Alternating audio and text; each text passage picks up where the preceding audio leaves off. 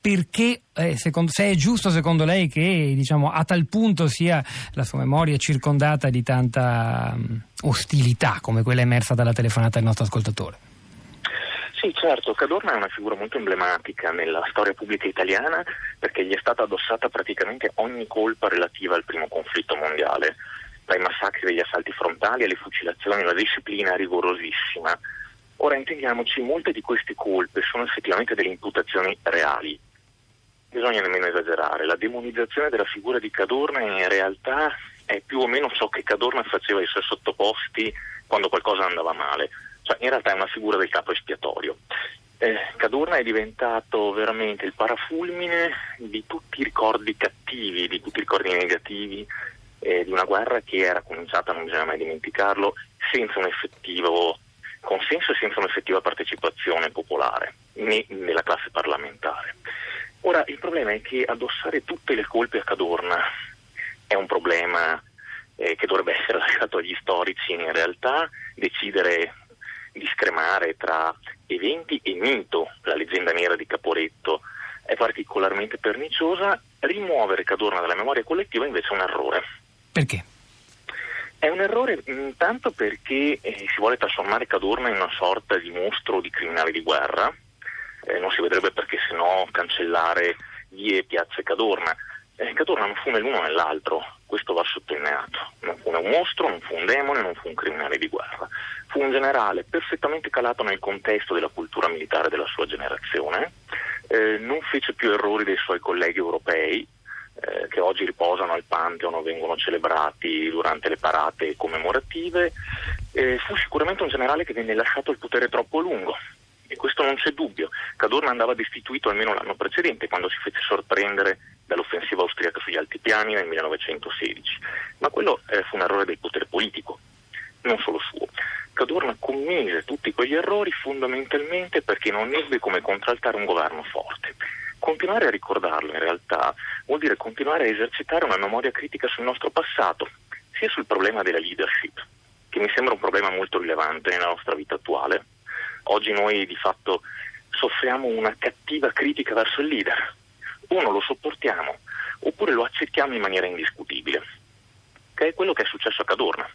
Cadorna divenne l'insostituibile, lo si lasciava lì perché non si sapeva chi mettere al suo posto. E questo a me sembra che ci ricordi molto bene alcune figure tipiche della nostra vita politica.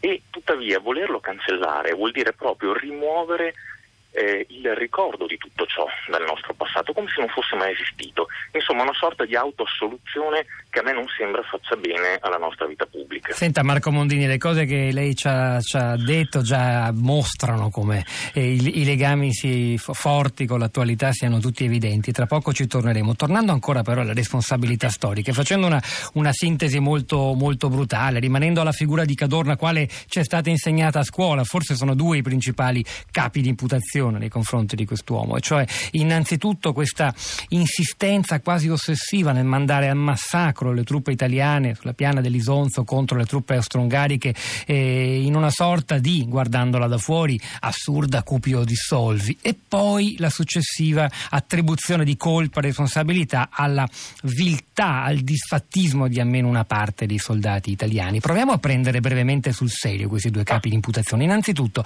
perché queste 12 eh, mi corregga se il numero è sbagliato, incursioni contro le truppe songariche in quella zona di confine che erano diciamo massacri già scritti, solo per una ossessione in nome di chissà quale ideale militare di Cadorna oppure perché in realtà Cadorna stava eseguendo degli ordini politici, eh, l'Italia faceva parte di un'alleanza, di un'intesa, si era previsto che l'Italia dovesse, anche pagando un alto prezzo di sangue, contenere le truppe stongariche su quella linea.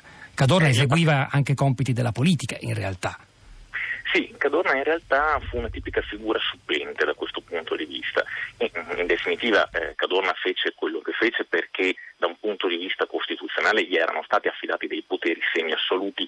La riforma del capo di Stato Maggiore negli anni precedenti alla guerra trasforma il responsabile dell'esercito in una sorta di, auto, di autocrate in caso di guerra. E tuttavia partirei proprio dal problema della continuata da un punto di vista politico. Eh, Cadorna fu uno dei pochissimi generali europei della Grande Guerra che credette sinceramente alla necessità di una guerra di coalizione.